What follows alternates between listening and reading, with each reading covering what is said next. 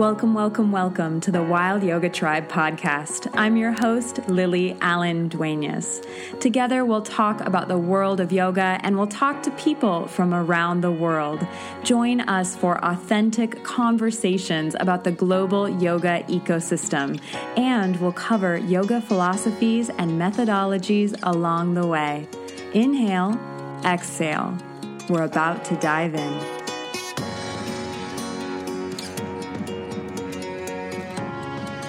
Namaste and welcome to the Wild Yoga Tribe podcast. Today I am so excited to welcome onto the show Wiem Zabar. Wiem Zabar is from Bahrain and she's a registered yoga teacher, 500 hours. She is a psychotherapist, a hypnotherapist, and a Reiki healer. And she is the founder of Namaste, which is Bahrain's first internationally recognized yoga school. Her yoga journey started in 2007, and ever since then, she really feels like nothing has remained the same.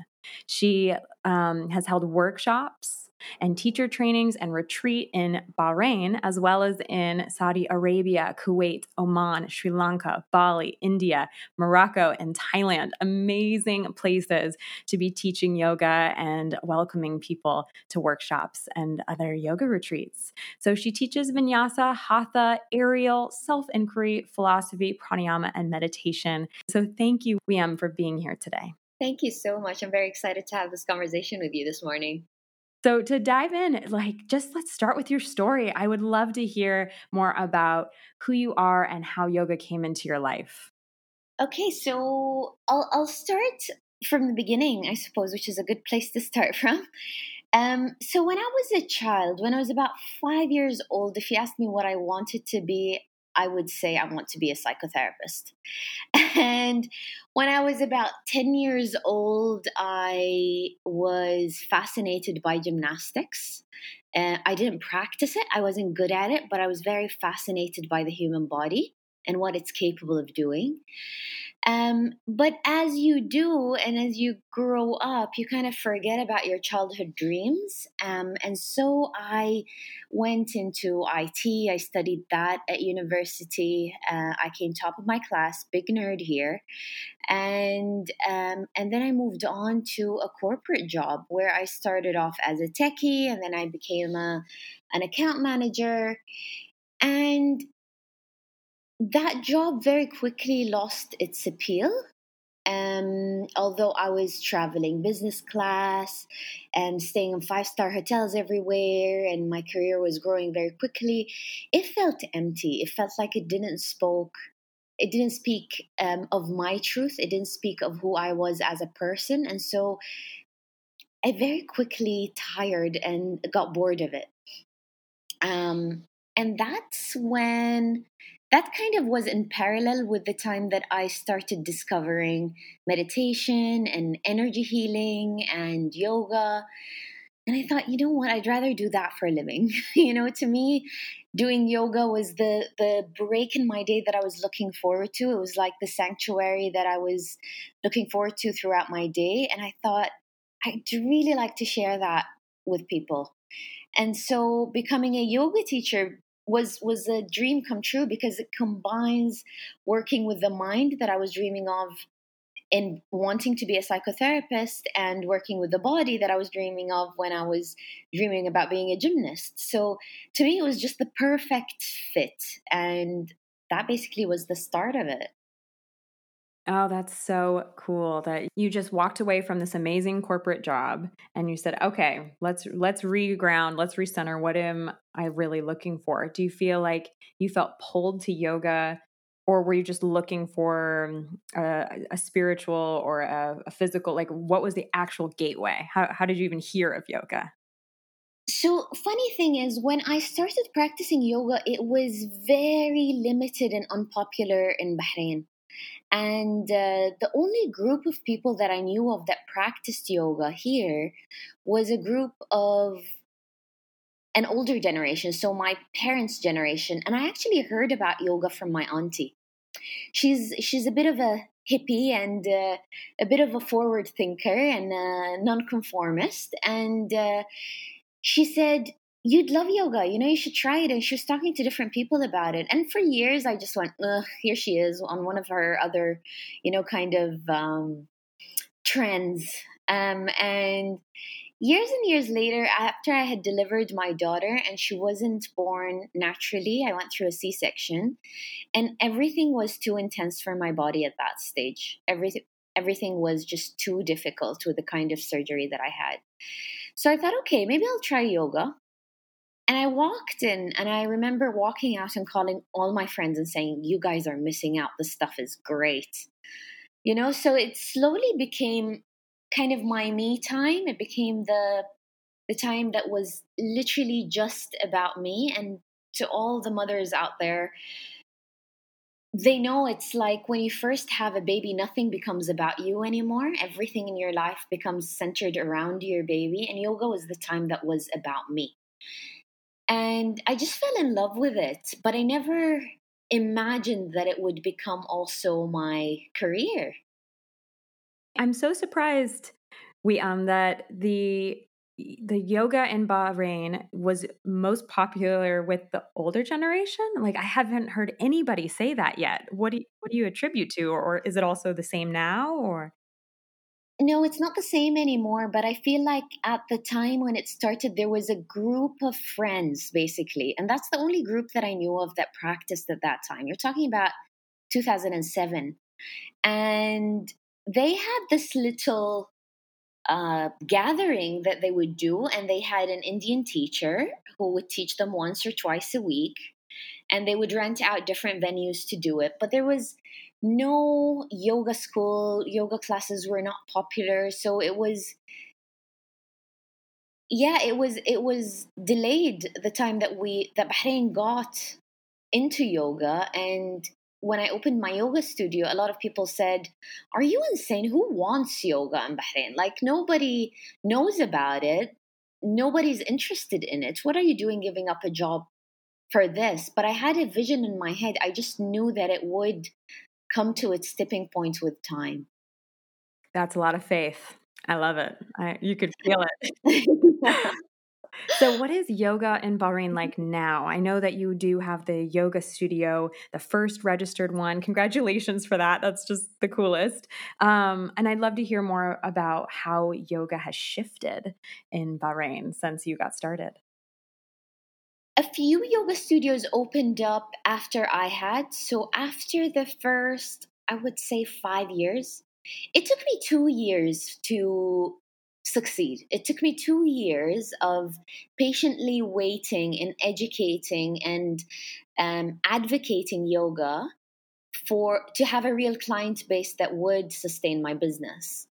And after a few people saw that I had succeeded, then they decided to open their own yoga studios. So there are a few yoga studios around the island. But at the same time, Bahrain is a very small country, so we're a total population of 1.5 million people, of which only half of a million are locals. Um, so just by the lack of population, it makes doing business on this island a bit trickier. And to have a business that is a bit more niche limits the kind of the demographic of the clientele that you could potentially have, if you see what I mean.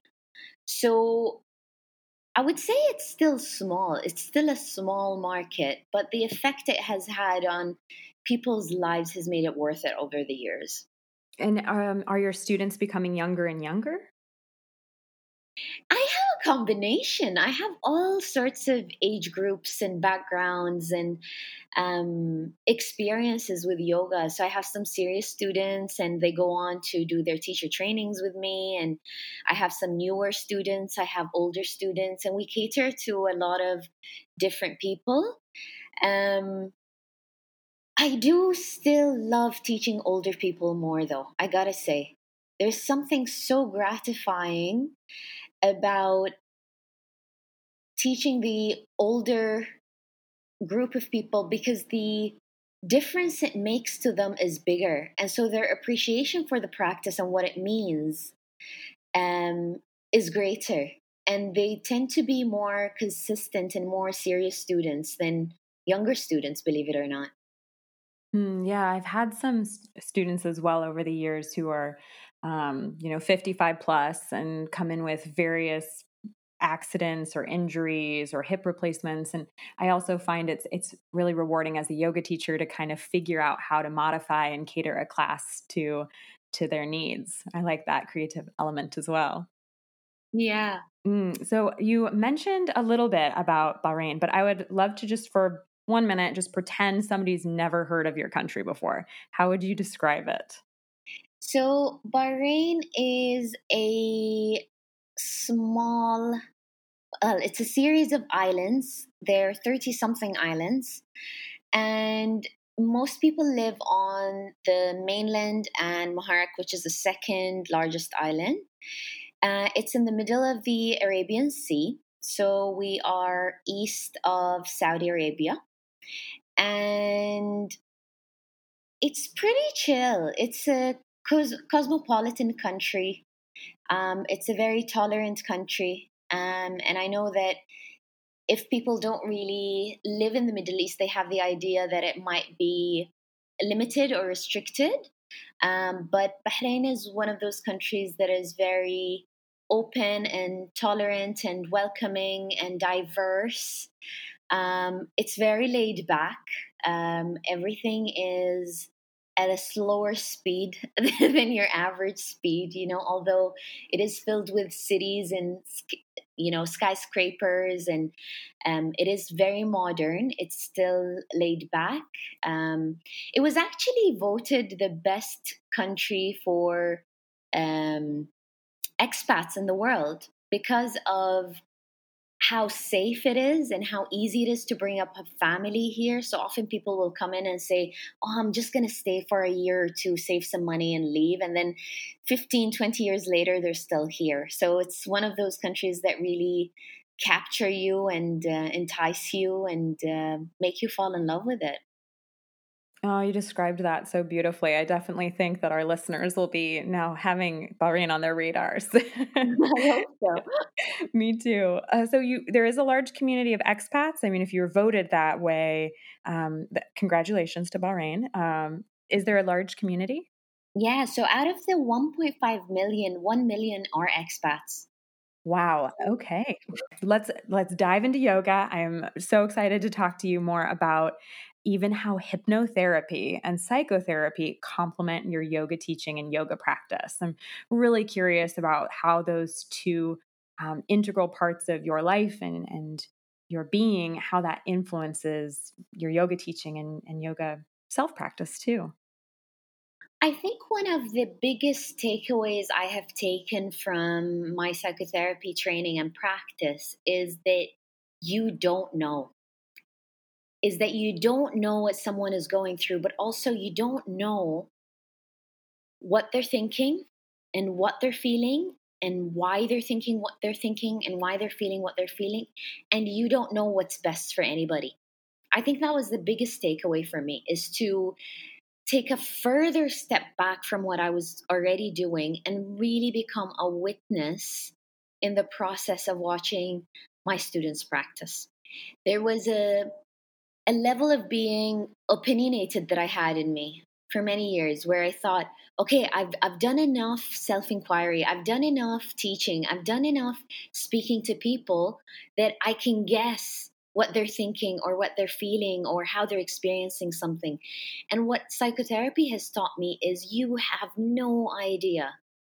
You'd be surprised at what's going on in someone's heart and what's going on in someone's head you know so it has allowed me to become more of a um, more of an enabler i would say or more of a witness more of somebody that is there to really hold the space in a way that interferes less than i was before Oh, that's beautiful. Uh, that is a powerful lesson to learn as well.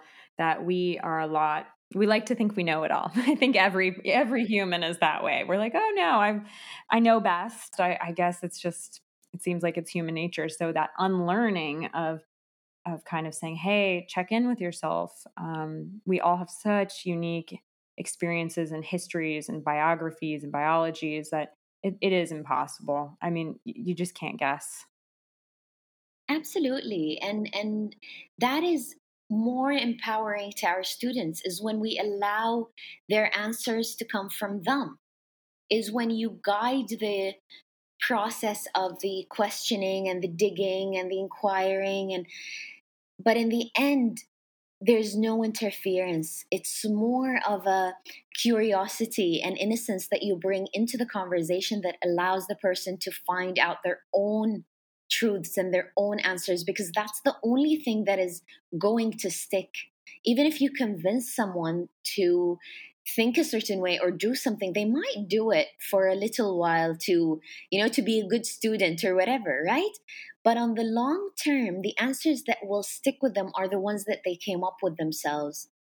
So I also wanted to ask you um, on your on the types of yoga you teach, uh, vinyasa and hatha and aerial. You also listed self inquiry, and you just mentioned that too. How how are you actually conducting self inquiry as as a class? So I have been running teacher trainings for the past uh, eight years.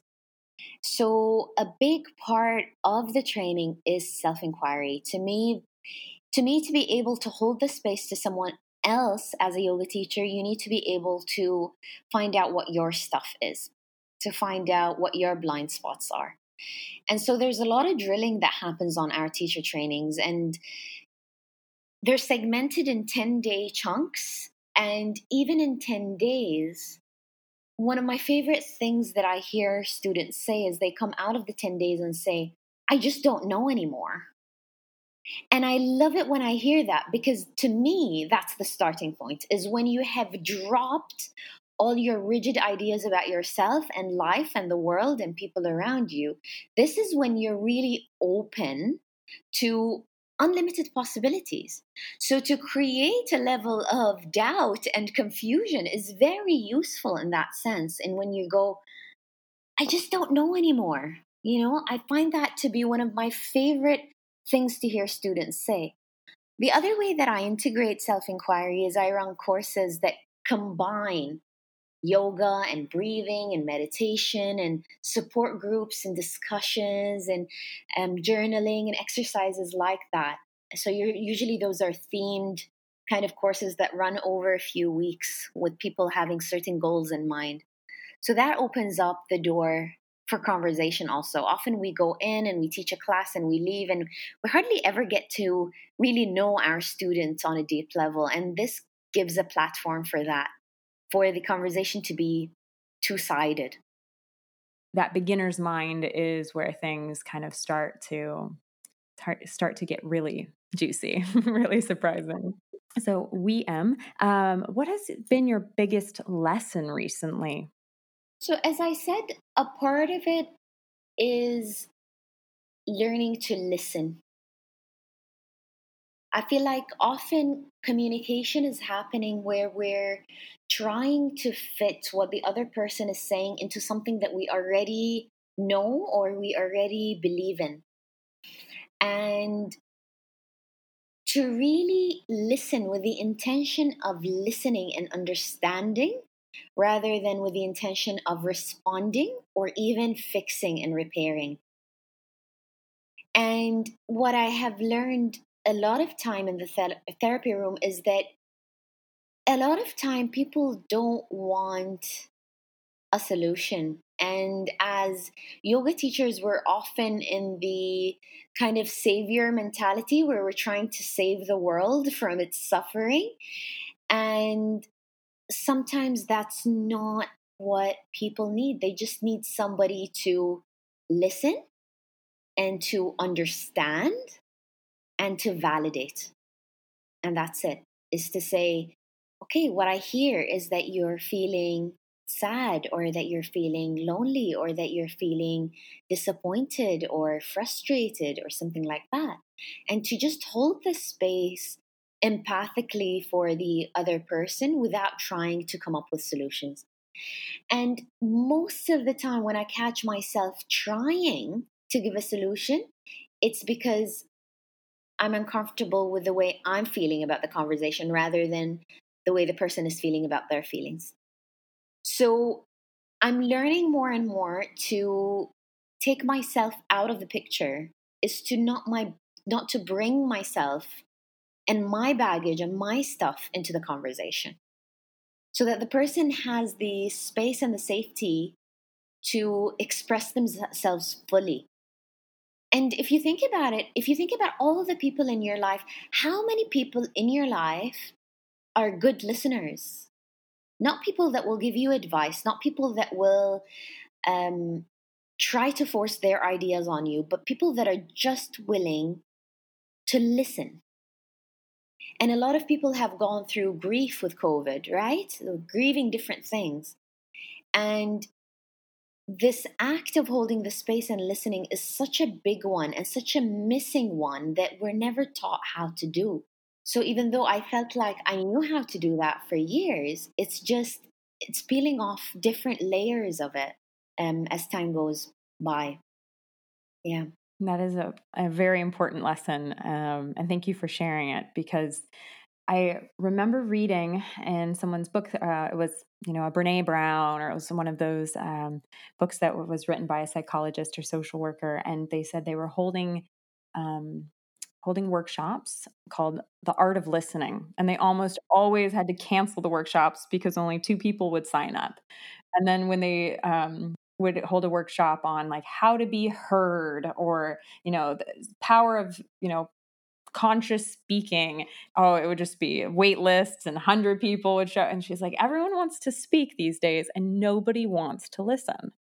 Yeah it's scary isn't it yeah, it's like an it's an epidemic of its own um, that we all I think are so outward focused. If you're thinking about what are we doing all day, but we're posting our own face on social media and we're writing our own you know thoughts and feelings. It's just so outward, and so I think taking time in meditation to go inward is so important. And then as you just brought up, just not having to bring ourselves to every conversation, all our baggage with it, just to hold space so that other people can be seen and can be heard.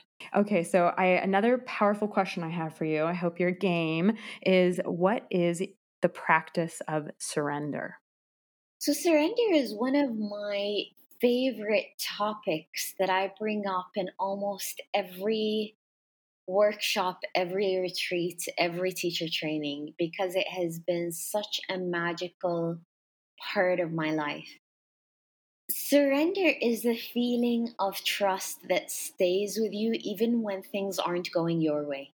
So, surrender is not about giving up the external action. It's not about giving up your dreams. It's not about it's not about being idle. It's about being clear on this is how I say it. It's about being clear on the why of the what and then giving up the how. So allow me to explain this. Let's say your dream is to um, have a family. Let's say your dream is to have children and a husband and a, and a household, and, and that's your dream. What's important is to understand that there is a yearning beneath that outer manifestation of this. So there's a yearning beneath the house and the children and the husband. And that yearning can be something like safety or belonging, right? Or um, stability can be different things for different people, the same dream. And if you're clear on your yearning, if you say, My heart's yearning is to belong, then surrender would be to give up the form in which you want your, your yearning to be fulfilled. To say, Hey, universe, God, love, whatever you want to call it, right? You say, I'm here and this is my heart's desire, and I trust that you can fulfill it, and I'm open to ideas, I'm listening. We suffer a lot because we get fixated and rigid on the form in which we want our yearnings to be fulfilled. And this is when we're blind to the endless possibilities around us. There are a million ways for each yearning that we have to be fulfilled. And that to me, what surrender is. I love how you said so plainly, like, okay, universe, okay, God, okay, love, like, I'm open to ideas because that is when where the magic happens. I think it's when we create these these boxes right around our dreams and our and what we want and what we think should happen it, it's like trying to resist and push um, but we're just stuck in a box. It's it's when you take away those constructs and walls that you're like okay now like show me what's going to happen. Let's make it happen together. Let's co-create this. I'm open ideas. It's when you have that flexibility and fluidity i think that i feel i feel and i trust that's when things really do happen. Absolutely. I, I met this brilliant um, teacher. She's uh, she's one of the Brahma Kumaris, so she's she follows Raja Yoga, and she she recently passed, but she was she must have been ninety something when I met her. And the Brahma Kumaris call God Baba, as in father. And she said, I'm Baba's puppet. She said, Sometimes I find myself in London and I don't know what I'm doing in London. And then I see somebody that I need to help. And then I understand why I'm there. And to me, she's like an embodiment of surrender. She's there to do the work that needs to be done for humanity without really having personal preferences. It's like, hey, I've showed up. My my goal is to relieve the suffering of humanity, is to connect, and I don't mind in which form that happens. And so I loved how she said it like I'm Baba's puppet, like she's just so open and surrendered to the idea of being moved in whichever way she needs to be moved for in each moment. Wow, that is an absolute act of surrender. Yeah, to just say I don't even know how I got to London, but I'm supposed to be here. Like that that isn't I don't know. It it almost makes me feel a little like nervous. Like, how did you get to London? Like, did you book a ticket? Like, what happened there? Not nervous for her, but just it makes in my own body. I could feel. I can feel that um, for myself. That's a wonderful story. Thank you for sharing. Um, so, we um, I always ask, um, or I always try to remember to ask um, each guest what is your definition of yoga? So, what is yoga to you? To me, yoga is when your outside matches your inside. Yoga is when your the way you live and the way you interact with people reflects your inner world, how you speak to yourself, how you feel on the inside. And it and it's not about being um, good, and I'm doing air quotes. It's not about being um, right. It's about living in a way that is truly authentic to who you are. I truly believe that each one of us is a complete gem in this world. Each one of us is so beautifully unique. And if we all tried to be good, it would be such a boring world to live in. So it's more about finding out the disconnect between your outer world and your inner world. That's where most of our suffering comes from.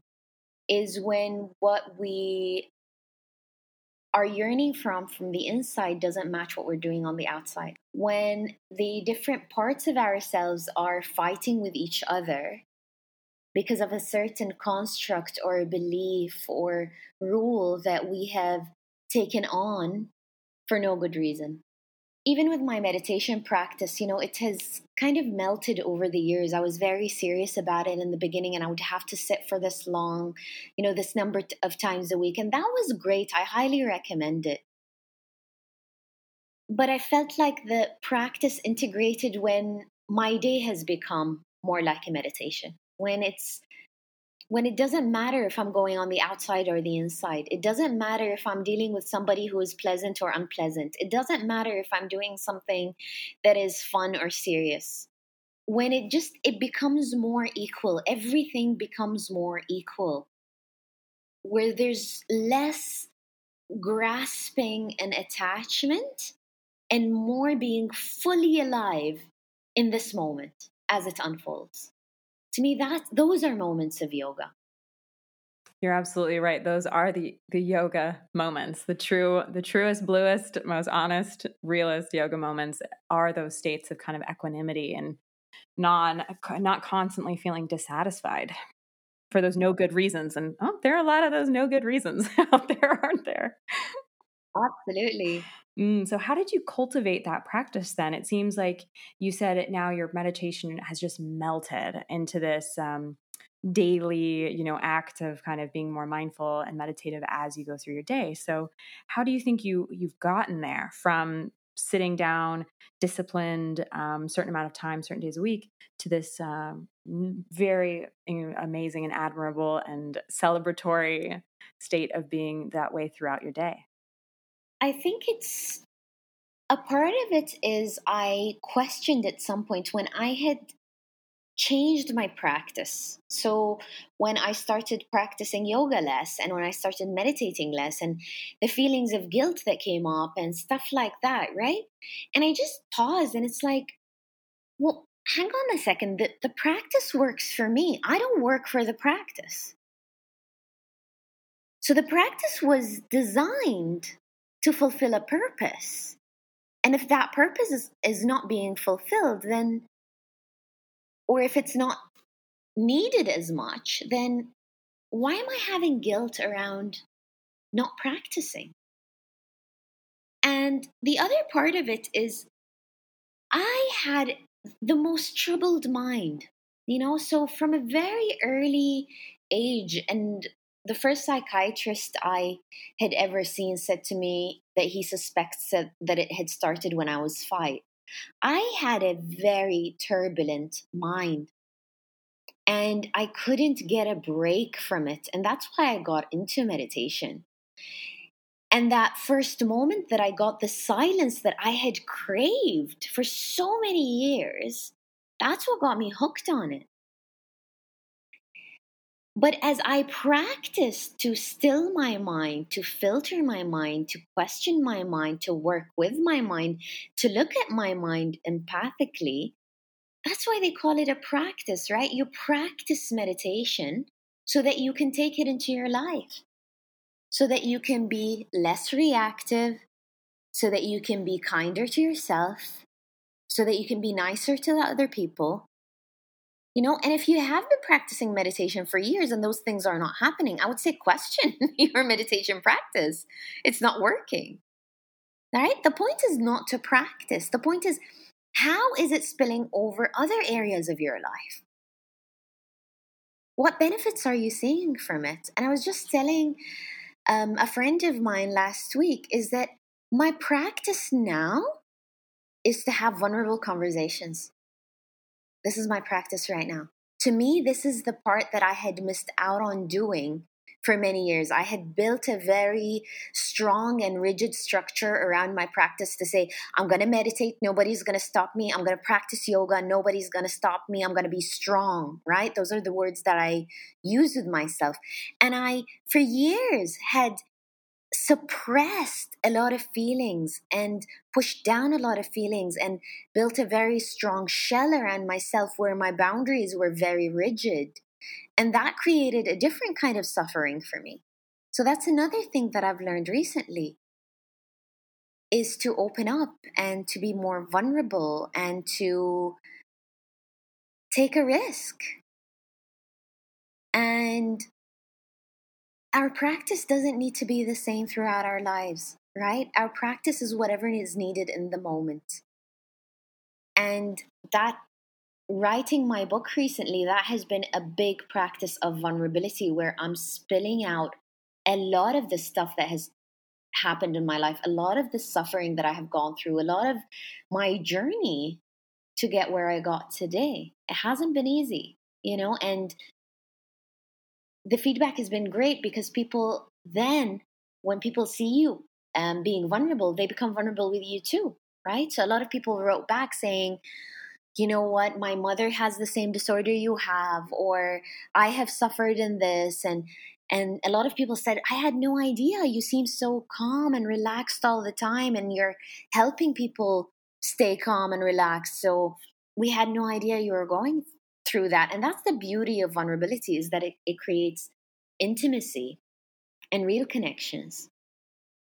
I couldn't agree more. I think having vulnerable conversations is is one of the most important things um, you know that we can share as humans just kind of cutting out that small talk or all the artifice and all the kind of the faking it the, the constructs we create it's it's just exhausting and so to be able to kind of go deeper and that's a big purpose of this podcast too to like really dig in and really see where we can go together. I'm so glad you're doing it. Oh well thank you for being vulnerable with me. I, I really appreciate it. Thank you for holding this space I you what you said just really resonated with me there though. This creating this kind of strong, I will do this and I will sit here. And the first thing I think you said that hit me like, you know, with the frying pan on the head type of thing is you're not working or the practice works for you. You don't work for the practice. And I was like, oh man, that's so good. so I definitely wanted to say it again and hear it again and feel that again because I think that's something that we can it's easy to lose sight of that because one of the uh, niyamas, you know, is tapas, which is discipline, austerity. I know it can also be translated to like burning enthusiasm, which is much more uh, resonant for me. But this discipline element, I think um, I was in Nepal. That was where I did my training, and I've done um, a lot more uh, courses and study in India, and it's it's very strict. It's it's about creating a daily discipline that um, with rules and structure. I've practiced Ashtanga, and that certainly is very uh, restrictive in its um, rules, uh, but. It, so it just resonates that it, sometimes I feel like now it's kind of I'm in a process of evaluating. Okay, how can this shift? How can this um, kind of melt away a little bit too to to be less um, less have less feelings of guilt or less feelings of um, necessity and um, shame if I don't, and you know, bravo if I do, type of thing. So I'm I'm glad we talked about that. But what is advice you give to people, or what advice would you give me, or what came up when I when I shared that? I think discipline is great and so and and it's certainly necessary especially in the beginning. Tapas is kind of to me tapas is like going against your samskara. It's going against your habitual patterns. And if your pattern is to beat yourself up, then your tapas is not to. If your pattern is to give up too quickly, then your tapas is not to. Do you see what I mean? So I don't feel like tapas is a one size fit all for people. If your habit is to speak to yourself in a rigid way, in a way that enforces punishment, in a way that enforces shame, then can't the practice of being kind to yourself be your tapas? Can't you be disciplined in saying, you know what? I'm going to be kind to myself as often as I can and as often as I notice that I'm not being kind to myself. That can be tapas too. It doesn't have to be very outward, it doesn't have to be very masculine, right? Often we overvalue things that we can see. Oh, I've sat for things we can measure. I've sat for 30 minutes today. I sat for 60 minutes today. But we undervalue things that are more subtle. I agree. The unquantifiable elements, we we don't we know we can't just parrot them back to people or parrot them back to ourselves as little badges of honor. So those subtler, well, I stopped myself from saying something from negative self talk five times today. we don't usually say something like that, but I wish we did. Absolutely. So we mentioned we talked about yoga and um, what yoga is and what yoga gives and how kind of beautiful yoga the offerings it has in our lives.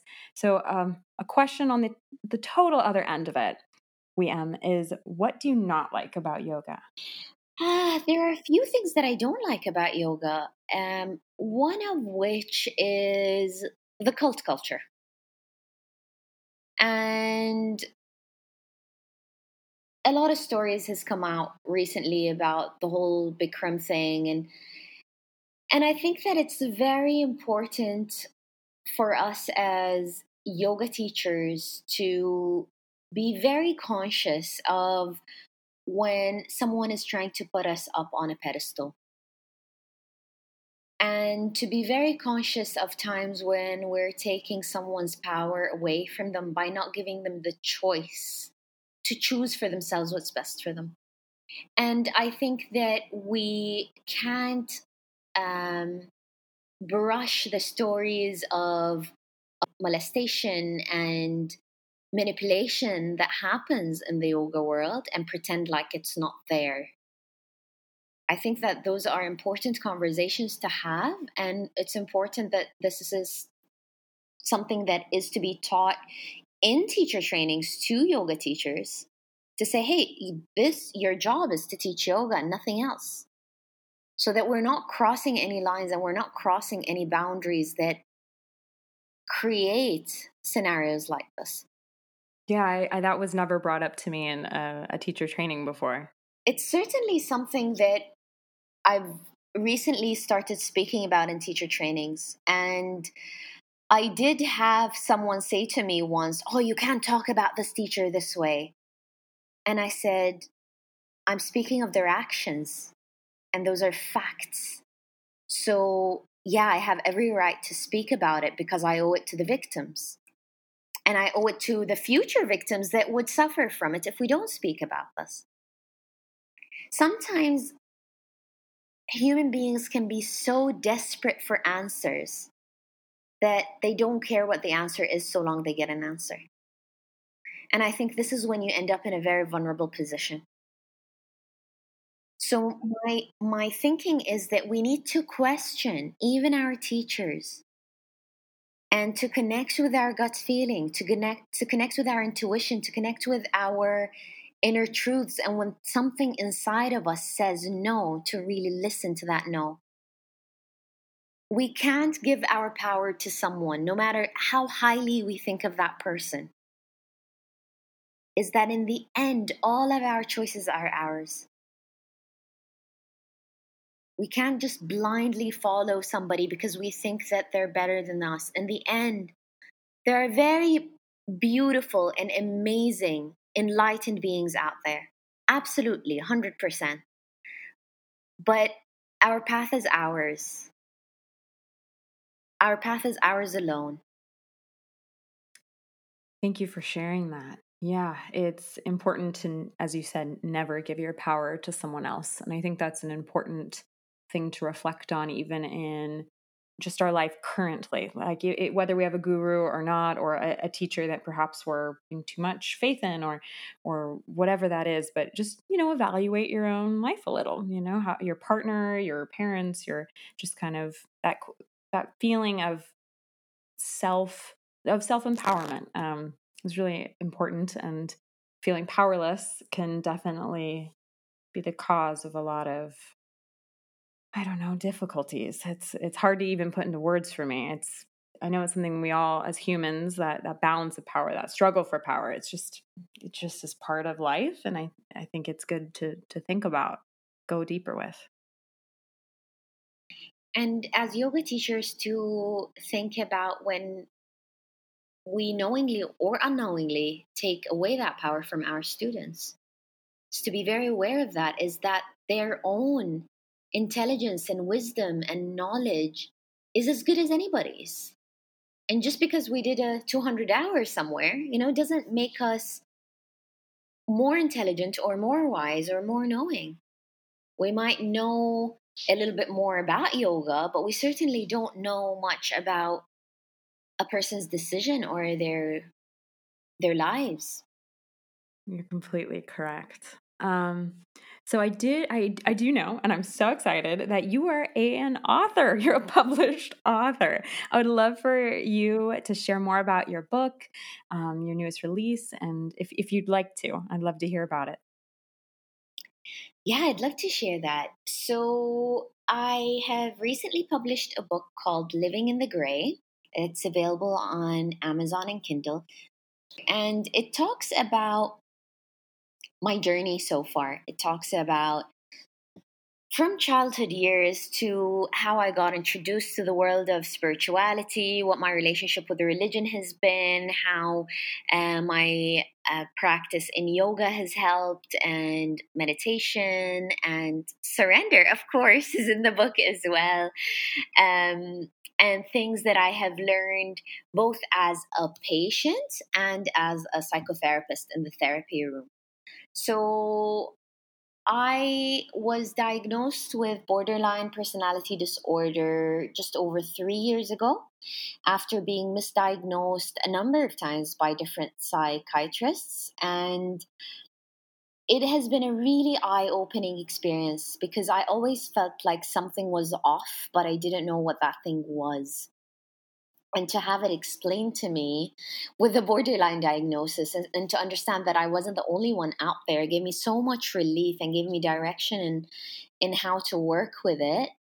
Um, all the work that I have done with meditation and yoga and self inquiry over the years have been phenomenally valuable to my recovery. Absolutely, 100%.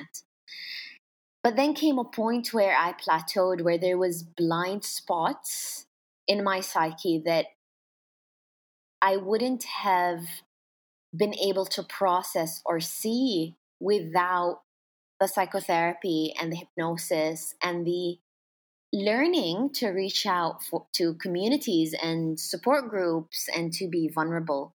So that's basically, in a nutshell, what my book talks about.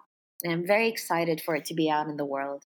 Me too. That is such an a labor of love, an act of expression. Just I I'm so excited for you that you you've gotten it all out and it is it's there for everyone to read and to connect with and to benefit from um, your story. And uh, just all my dear listeners this will her book will absolutely be linked in the show notes wherever you're listening as well as on my website wildyogatribe.com so you can check out um, M's book living in the gray there. Also, um, Wayam, I would love for you to share your your socials and how people can get in touch with you, and if you're having any offerings now that uh, people should tap into. Love to hear about it.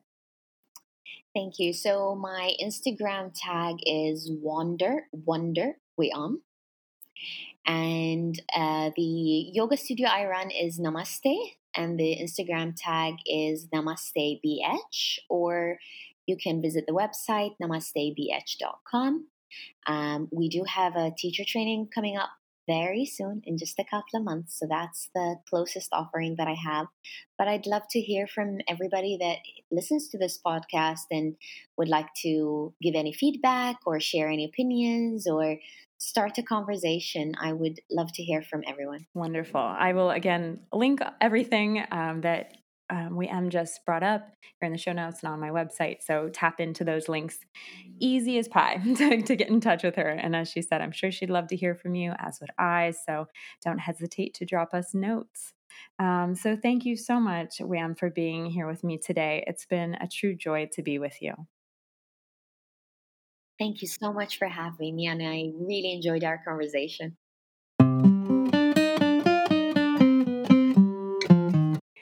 Thank you so much, dear listener, for tuning in today to my conversation with Wayem Zabar from Bahrain. I hope you enjoyed learning more about the practice of surrender and not only what is amazing about yoga, but also what maybe is not so, not so great about yoga as well. Learning about Wayem's lessons, um, her biggest lessons in life, as well as her practice of psychotherapy as a complement um, to her yoga teaching and her yoga practice, as well as getting to know just Bahrain better. I, I hope that you found this conversation to be surprising, delightful, delicious, uh, everything great. So, thank you so much for taking the time to be with us today. Be well. Feel like getting social? Connect with me and the Wild Yoga Tribe on social media on Facebook, Instagram, and YouTube. Head on over to thewildyogatribe.com to tap into some pretty awesome resources. Meditate with me on Insight Timer, a free app on Apple and Android devices, and join me for a yoga class on YouTube. Jazz up your week and get a bit of yoga in your life. Remember to hit subscribe so that you never miss an episode. And if you feel called, please share this episode with someone that you think could benefit from it. Leaving a review would also be so appreciated. Thank you again, dear listener, for being with me. May your day be light and bright. May you be peaceful and happy and led on the right path, free of suffering and free of sorrow. Be well, dear one. Be well.